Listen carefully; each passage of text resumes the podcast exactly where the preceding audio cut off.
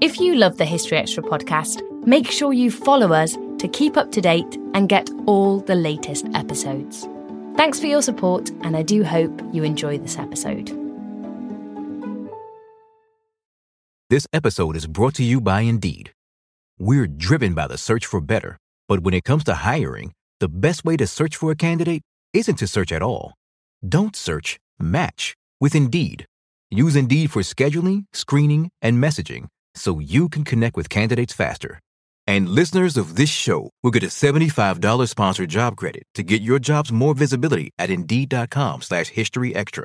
Just go to Indeed.com slash History Extra right now and support our show by saying you heard about Indeed on this podcast. Terms and conditions apply. Need to hire? You need Indeed. Mom deserves the best, and there's no better place to shop for Mother's Day than Whole Foods Market. They're your destination for unbeatable savings, from premium gifts to show-stopping flowers and irresistible desserts. Start by saving 33% with Prime on all body care and candles. Then get a 15-stem bunch of tulips for just $9.99 each with Prime. Round out Mom's menu with festive rosé, irresistible berry chantilly cake, and more special treats. Come celebrate Mother's Day at Whole Foods Market. Elevate every morning with Tommy John's Second Skin underwear. The luxurious support of Second Skin guarantees everything will go smoothly. With over 20 million pairs sold and thousands of five star reviews, guys love Tommy John. Plus, your most valuable assets are covered with Tommy John's best pair you'll ever wear or its free guarantee. Shop Tommy John's Friends and Family Sale right now and get 25% off site wide at TommyJohn.com slash Spotify. TommyJohn.com slash Spotify. See site for details. They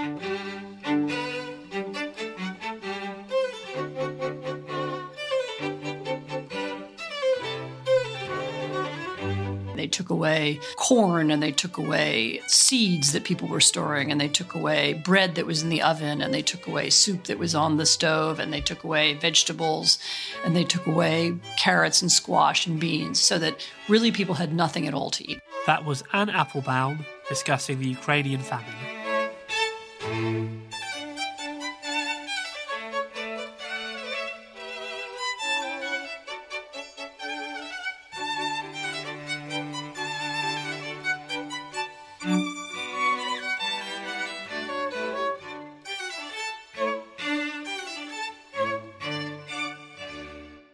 You're listening to the History Extra podcast from BBC History Magazine. We're the UK's best selling history magazine, available in print and several digital formats all over the world. Find out more at historyextra.com forward slash subscribe or look out for us in your digital newsstand or app store. Hello, and welcome to the History Extra podcast. I'm Rob Attar, the editor of BBC History magazine. Our interview today is with Anne Applebaum, an acclaimed writer and historian who specialises in the history of the Soviet Union and Eastern Europe. She is the author of numerous books, perhaps the best known of which is Gulag, Her History of the Soviet Camp System. Her latest book, entitled Red Famine, tells the story of the horrific Ukrainian famine of 1932 33, which was deliberately engineered by the Soviet leadership and resulted in several million deaths. I met up with Anne at the offices of her publisher Penguin in London to find out more about one of the darkest episodes of the 20th century. Your book devotes quite a lot of space at the front to the political situation in Ukraine prior to the famine. Um, how important was that to the events that then took place in the 1930s? So, probably that's the most unusual thing about this book. Um, the prior books about the famine might have gone back to earlier to the collectivization and to earlier in the in the to the 1920s. Um, but my book actually starts in 1917 with the Ukrainian Revolution, which took place at the same time as the Russian Revolution. Um, and I felt that was actually important and maybe even critical to understanding the famine because the Ukrainian Revolution was an attempt to create a sovereign Ukrainian state. And it failed, and it failed for a number of reasons. Mostly it failed because the Red Army, the combination really, the Red Army, the White Army, and other um, other forces inside Ukraine at the time made it impossible for the state to succeed. Um, and eventually, the Red Army won the civil war that that had re- that resulted. But you need to know that there was this attempt to create a Ukrainian state because the famine was Stalin's response to that. The famine was Stalin's response to that state, that desire for sovereignty, and it was his attempt to eliminate um, the peasantry, whom he thought of as the kind of social basis of that state, and also simultaneously the Ukrainian intellectuals and Communist Party members who were also part of a wave of terror that took place at the same time as the famine. So you need to know what came before in order to know um, why it happened. There was actually another famine that took place, again, which you cover in your book, in the early 1920s, that again impacted quite badly on Ukraine. Can we see many similarities between that and what happened in the 1930s? Well, the 1920 21 famine is very interesting precisely because it it led to a different response on the part of the then Soviet government. I mean, so at that time it was Lenin who was still in charge, um, and not Stalin as as a decade later. Um, but the response to the 1920 famine was a a kind of the Soviet Union opening up to the world and asking for foreign help. And there was actually a huge American aid program um, led by Herbert Hoover, who later became president. And there were, uh, you know, a, an effort from across Europe. There was a, there were several Jewish organizations that came in. Lots of different foreign groups came and offered famine aid and helped end the famine. And of course, that's dramatically different from what happened in 1933, when not only did the Soviet Union not admit that there was a famine, they actually prevented any outside knowledge of it from getting out.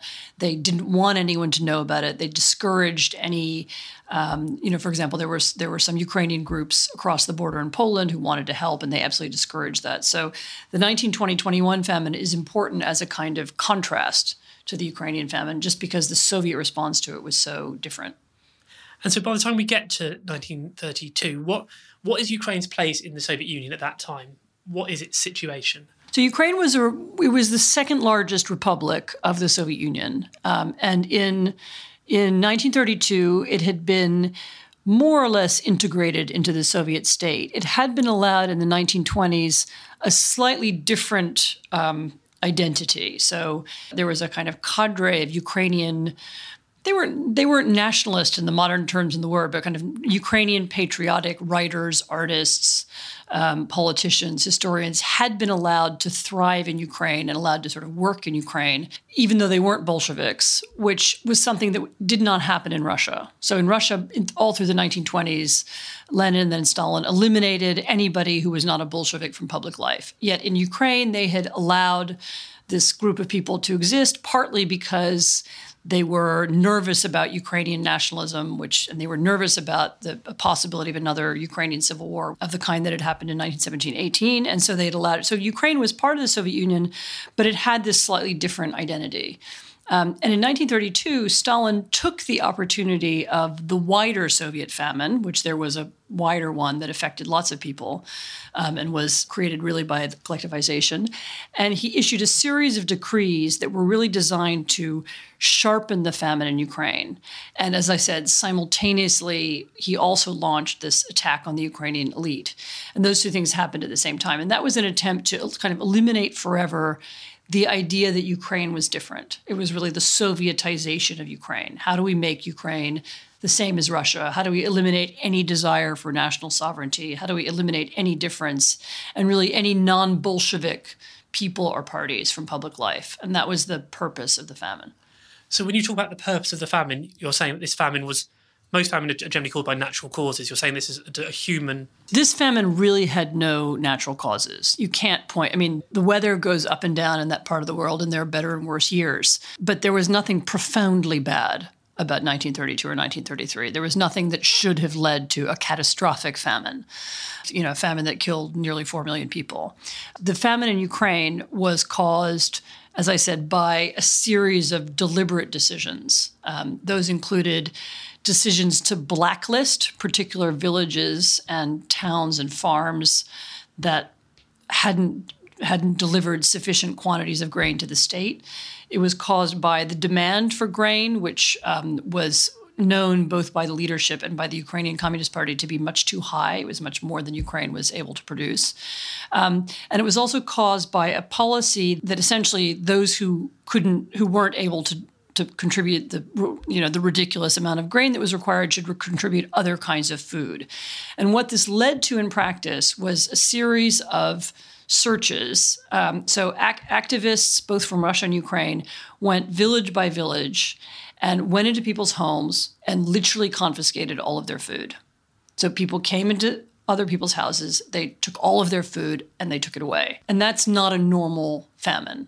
So that and it wasn't even just grain that they were taking away. They took away corn and they took away um, seeds that people were storing and they took away bread that was in the oven and they took away soup that was on the stove and they took away vegetables and they took away carrots and squash and beans so that really people had nothing at all to eat and then the second thing that was done after that they essentially closed the borders of ukraine so they took food out of people's homes. They shut the border so that people couldn't leave to find food anywhere else. And that meant that people stayed inside Ukraine and died. And so that there's really no more direct way to cause a famine than that. And so did Stalin and the rest of the Soviet leadership, well, these were deliberate policies, but did they anticipate quite what a terrible consequence they would have and and were they then aware of these consequences? There's no doubt that they were aware. Um, one of the things I have in the book is a letter, series of letters actually, but a couple, one in particular, that were written by a very famous Soviet writer called Sholokhov, who writes to Stalin in 1933 and describes to him this terrible situation. He's actually not in Ukraine, he's just over the border in Kuban, but this is another part of the Soviet Union that is very heavily Ukrainian and which suffered uh, also quite a lot. And he describes what happens, and Stalin writes back to him a very important letter in which he says, essentially the people who are starving deserve to die. You know, these are people who were standing in the way of our great Soviet project and they need to be eliminated and you know they've done things that have led them to deserve this. And and that you can see from the mentality of that letter that he knew about it and that it seemed justified to him. On the ground, so obviously there you talk about the activists who were involved in searching people's houses, taking their grain. Who were these people and, and what motivated them to commit acts that would inevitably lead to mass deaths? There were two kinds of activists. Some of them were people who were sort of outsiders, and that meant either that they came from Russia, which some of them did, or that they came sometimes from Ukrainian cities. They were very often Russian speaking. And they were usually the ringleaders or the organizers, and they tended to be kind of Communist Party enthusiasts. And they generally seem to have believed, and some of them, very few of them actually, but one or two of them have spoken about it since then um, and have described what was the mentality of that moment. And these were people who'd been brought up to believe that, you know, the revolution was, all important revolution was in danger. And the biggest threat to the revolution, the, the sort of thing that was standing in the way of its success, and the reason why it wasn't succeeding. And remember, by the end of the 20s, it was clear that it wasn't succeeding. It wasn't bringing people paradise on earth, and people were not richer, they were poorer and so on. So why wasn't it succeeding? The problem is the peasants, you know, the backwards looking, you know, sort of Luddite, anti Soviet, surly, uneducated peasants are standing in the way of our great revolution and, and progress and therefore the peasants need to be eliminated. And therefore, they are the barrier that's keeping all of us from success. And the reason why the workers are hungry is that the recalcitrant peasants are preventing them from progressing. And that mentality, coupled with a kind of blind faith in the system, urged on also by really a decade's worth of kind of fanatical, hateful rhetoric about the peasantry and about the so-called kulaks, were the rich peasants, and then also about Ukrainians, um, shaped people's minds. I mean, you have to think today of fanatical groups fed on, you know, hatred who who go off and do terrible things. We can all think of modern and 20th century, other 20th century parallels. That's essentially what this was. They were often helped by local people. And this is, of course, a tricky subject because these were Ukrainians.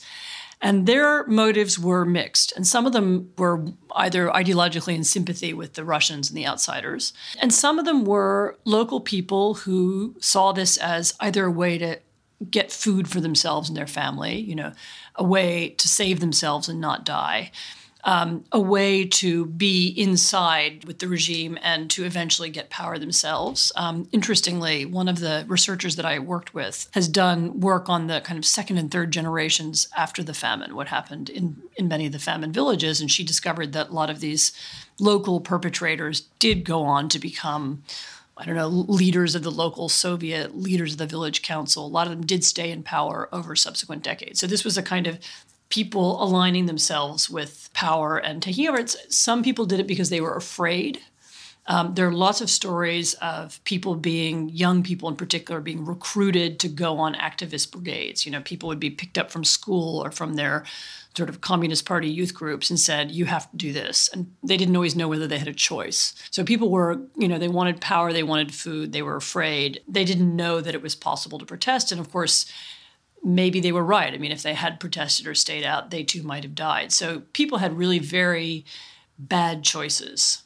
Um, so you can talk about some of them as perpetrators and some of them as sort of accidental perpetrators or incidental perpetrators who were put in impossible positions. Did the famine affect people fairly equally, or were certain groups more likely to starve and die than others?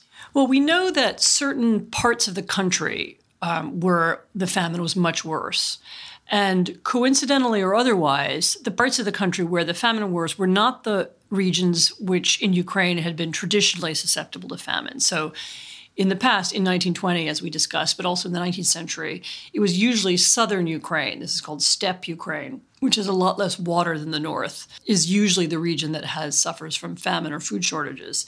And in this famine, that was not the case. And the regions that suffered were in the, the most were in the north. And this is the regions around Kiev and Kharkiv, which are the two biggest cities. And these were also the regions that had been in the previous two decades the most rebellious and the most anti Soviet. And so, although there's not a documentary connection between sort of being rebellious and suffering the most, there is certainly a coincidental connection. The worst regions that suffered were the ones that had been most involved in first in the 1917 18 uprisings, or civil war really, against the USSR. And then also in 1930 and 31, there were protests and actually even armed rebellion against collectivization. And those were the regions that were the most active. And those were the regions that wound up suffering the most during the famine. What did the famine do to kind of human relationships within the Ukrainian countryside? How did it affect families and kind of social bonds? Well, you have to look at really a group of things that happened between 1930 and 1933, starting with collectivization.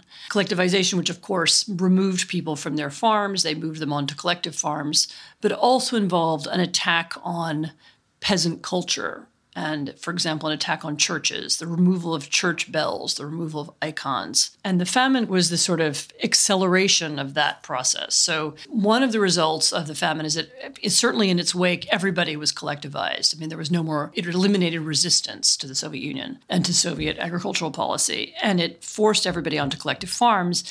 It was a kind of elimination of a centuries old form of culture. So, religious ceremonies, even semi pagan traditions and customs, ways of life, uh, connections between peoples, traditional hierarchies of authority, all of that was eliminated both by collectivization and the famine. And you really had, by the middle of the 1930s, you had a kind of um, you know sort of clean sweep where whole parts of the countryside that had these very ancient traditions and customs and ways of life and ways of farming um, and religious beliefs that went back many centuries were eliminated. And you really had a kind of industrialized countryside. If you look at maps from Ukraine before the Sovietization and Ukraine afterwards, you know, there are far fewer villages. You have um, empty fields where villages used to be. You know, have people people were moved. the The geography of the landscape was changed dramatically um, by the famine and the and the sort of mental geography, the way that people thought about their region and their connections to the land were severed. It was a kind of forced modernization, um, but really almost the worst and most brutal form of it. You know, that kind of ripped people out of their traditional circumstances and put them in these semi-industrial farms, or actually many of them left the countryside altogether and went to the cities it changed Ukraine forever. You alluded earlier to the figure of 4 million people who lost their lives in the famine. How has that number been come to? And am I right to say there's still some kind of controversy about how many people were killed? So there have been a lot of numbers that have been thrown around for many years. And one of the sources of the uncertainty is the fact that the famine was so thoroughly covered up. Um, the Soviet Union not only denied it at the time and not only sought to prevent news of it from getting out, um, Soviet authorities actually sought after the famine, they sought to repress even any historical markings of it, up to and including the alteration of the 1937 census. So when the census was published in 1937, or when it was um, before it was published and the figures were known, Stalin quashed it because it showed a drop in the numbers of people, particularly in Ukraine, not only, but but it was a very shocking and much lower number than was expected. And so he altered the census. And so Soviet censuses were literally altered for years to eliminate the demographic impact of the famine. More recently, in the last really five years, um, in the last decade, but even more recently, um, Ukrainian demographers have gone back into the archives and looked at birth records and death records, which, unlike the overall census, uh, mostly weren't altered. Um, sometimes there are issues like, you know, doctors, when writing in death certificates, were told don't write that somebody died of famine, you know, write that they died of a heart attack. But, you know, there, there are some fundamental numbers, you know, numbers of people in a town that you know officials would need to know for particularly for planning reasons and so on haven't been altered. And they have been able to use the kind of deeper demographic data to do an estimate of essentially how many people are missing. So given a given the expected birth rate and given the expected death rate in Ukraine how many people died? And the number they came up with is 3.9 million missing people. Um, and that's sort of approximately 4 million people. I mean, up until then, people would say 10 million, people would say 7 million. There, I mean, literally, they were making up numbers. But this, this 4 million number is based on very, very careful kind of county by county surveys of demographic data that wasn't part of that census and that for other kinds of practical reasons is probably more or less correct. And so obviously that's a horrific number of people who died. But but on the other side, how did people manage to survive the famine? With all their food was taken away, how was it that millions of people managed to get through those months? Some people simply had no opportunities, but there's a huge variety of ways, um, some very ugly, um, in which people survived. And of course, one of the ways people survived is by becoming activists and joining the government and therefore getting some kind of ration. People survived by eating really the most incredible things, you know, bark, grass, trees, insects, frogs, family pets, leather, leather shoes. People would boil and eat, you know, find anything that could be remotely organic. Um, people would people ate. Um, people survived by leaving or escaping before the border was closed or finding ways out through the border. They survived by getting to one of the big cities, by getting to Donetsk, which is the big industrial capital of Ukraine. In some parts of Ukraine, this is particularly true in some of the northern provinces where there was more forest people had access to small animals and mushrooms and, and other things. And remember, the Soviet state wasn't necessarily always very, it wasn't always um, efficient. And so there were people would find holes. One of the most other common ways to survive was that people would have some contact to a Soviet institution of some kind, so a hospital or a school. So schools still existed, and hospitals theoretically were still supposed to cure people. So if you could get into a hospital, or often, you know, if you had a a cousin or an aunt who worked at a hospital or who worked at a school. You could sometimes get rations that way. You know, sort of paradoxically, a lot of the bureaucrats of the state were often the people who could help people survive. So you, we always think of bureaucrats being evil, but actually, in this circumstance, you can see that anybody who had a contact in the bureaucracy might have some access to rationed food, and that often was uh, how people survived. There was one other way people survived, which is also, you know, in its way really awful, which is that the Soviet Union in that era was really desperate for foreign currency, and so they set up these they were originally foreign currency shops in the country. They were called torgsin. There was a famous one in moscow that the writer bulgakov wrote about where they would have goods that were otherwise unavailable were for sale for foreign currency one of the things they did during the famine is they set up these shops across ukraine and they essentially said to people if you have foreign currency or if you have gold or if you have silver in some form, you can come to this shop and you can exchange it for food. And that meant that the peasants um, searched back through their family treasures and I don't know crucifixes, gold watches, um, in some cases army medals, whatever their family might have from the past, they brought to these shops and they exchanged them for food. And you know the the tragedy is this, of course, this is another way in which the peasants were deprived of their culture and of their past, which because they had to give up family heirlooms in order to stay alive. But again, those shops doing that was sometimes enough to keep people alive. And one of the worst excesses that has happened from time to time in famines in history is cannibalism. To what extent did this take place in the Ukraine famine? So there was absolutely there was cannibalism. Um, some of it wasn't cannibalism so much as people eating corpses. So it wasn't necessarily that people killed people in order to, although there was some of that too. Um, you know, cannibalism is a hard thing to talk about. People didn't want to be interviewed about it and they didn't speak about it very much, but there's quite a lot of documentary evidence in the archives of it. So when even even then, even during the famine, when it happened, it was considered very shocking. And people were, you know, reported it to the police and the police made records of it. And there are really from all over Ukraine, but again, particularly in the places where the famine was the worst, you have exa- sort of documented examples of cannibalism, and cannibals were often then arrested, sent to prison. There's even a memoir of um, a woman who, in 1933 1934, met a group of Ukrainian women who were said to be cannibals. I mean, they were so they were in a in a Soviet prison in the Solovetsky Islands in the far north. So they were they were arrested, they were punished, and they were sent to camps. Although there's also, of course, many people who have more ambivalent feelings about them. I mean, they many of them were people who went mad from hunger. You know, hunger literally makes people crazy.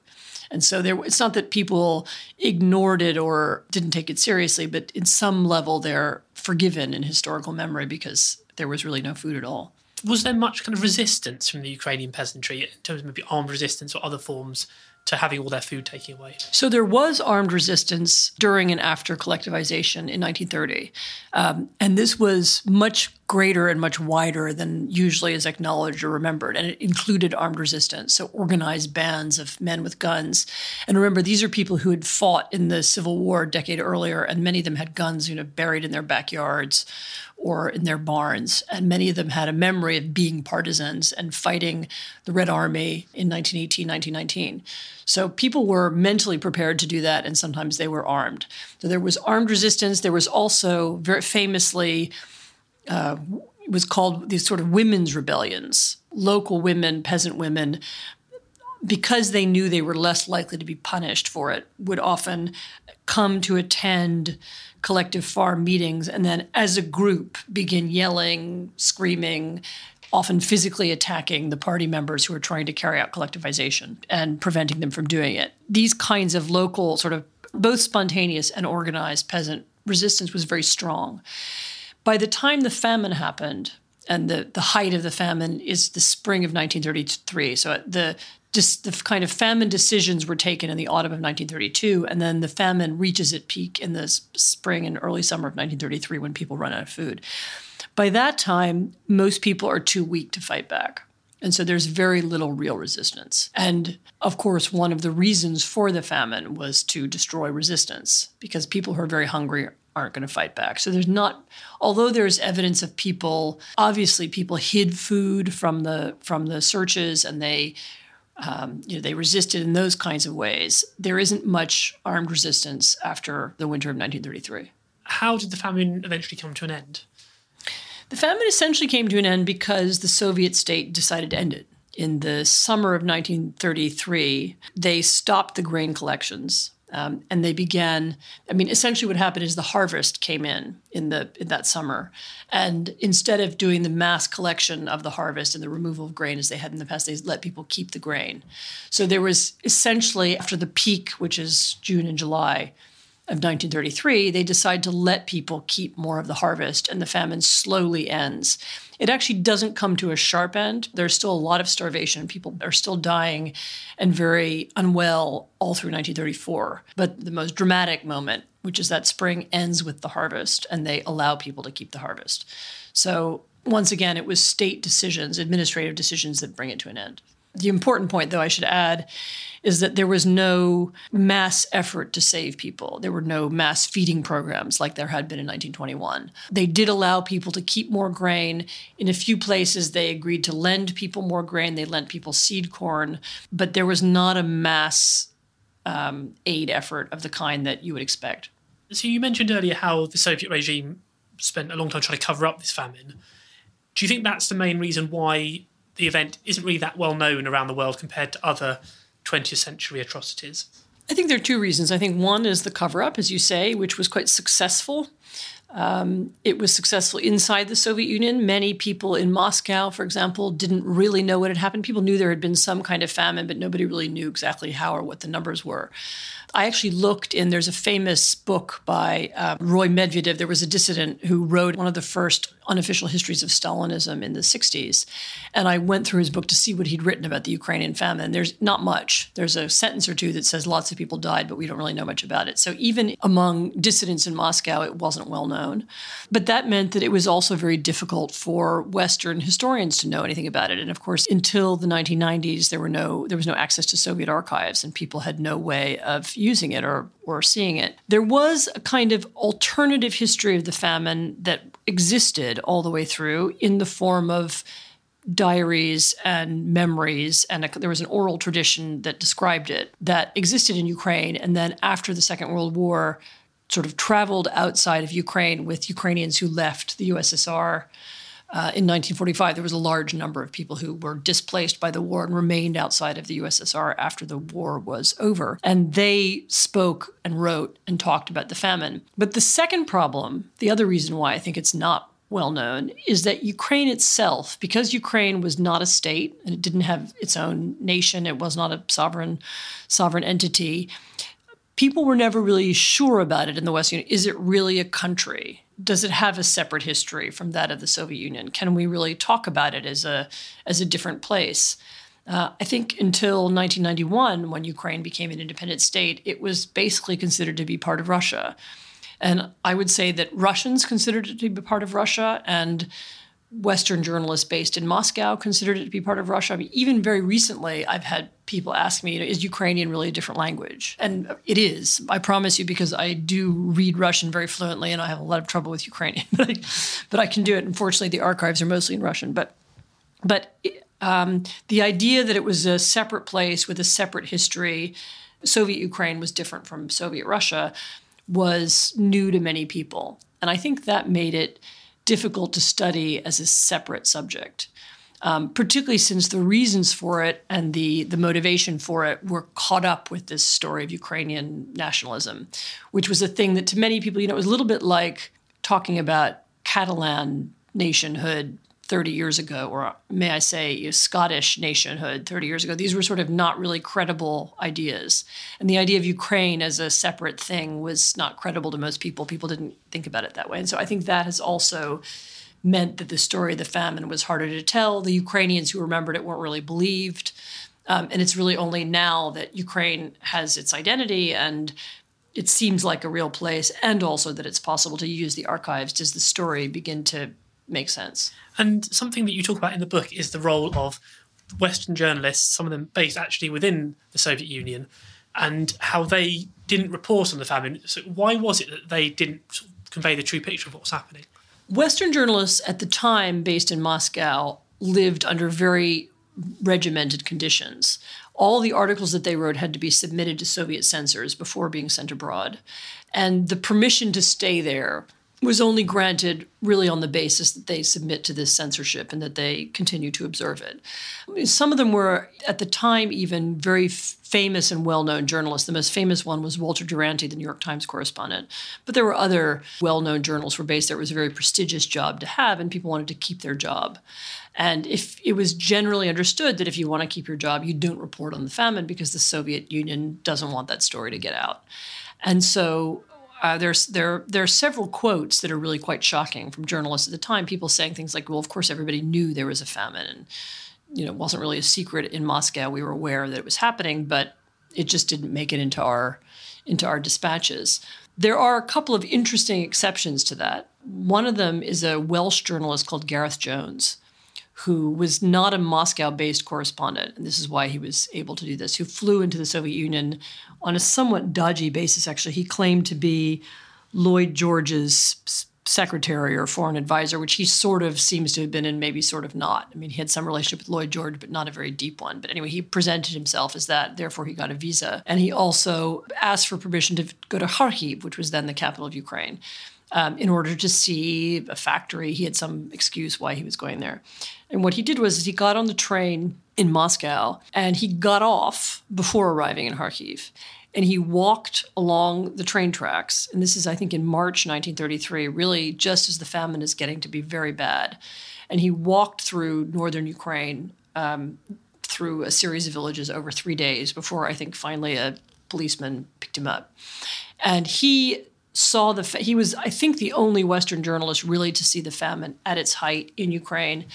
And he wrote a series of dispatches about it afterwards. He left the USSR and went back to London, and he wrote a series of stories about it, which were very shocking and very eye catching, and which were denounced by some of the Moscow press corps. Uh, in particular, Walter Duranty, the New York Times correspondent, who actually wrote an article saying this Mr. Jones is, you know, a very nice but very naive man who's seen a few things and drawn some conclusions that don't add up. So even the true reports were undermined by some of the Moscow writers who were eager to keep their jobs and their positions in Moscow. One of the big debates surrounding the famine is to what extent it can be called genocide. Having researched it, have you come to a conclusion about that? So I feel that if the word genocide is meant to mean, as it was originally meant to mean by the person who invented the word, who's Raphael Lemkin, a Polish Jewish lawyer from, ironically, from near Lviv, which is now part of Ukraine, although when he lived there it was Poland. Um, the, the word genocide was meant to mean the destruction of a nation by another nation. And it was originally meant to mean not just killing people, but also the destruction of culture and churches and language. You know, what, what does the destruction of a nation look like? And if you look at Lemkin's original definition, which he wrote about and described and uh, published books about in the 1920s and 30s, the Ukrainian famine absolutely fits into that category in the sense that it was an attempt to destroy not every single Ukrainian, but it was an attempt to destroy the nation of Ukraine or the sovereignty of Ukraine. Of course, it was genocide. If you take a narrower definition of genocide, which essentially means the UN Convention on Genocide, and which has come to be interpreted in particular as essentially meaning something like the Holocaust, in which somebody tries to kill every single member of a nation, then Ukraine doesn't quite fit that. You know, I almost feel like it's now time to have another less loaded word that describes mass state violence or mass state destruction,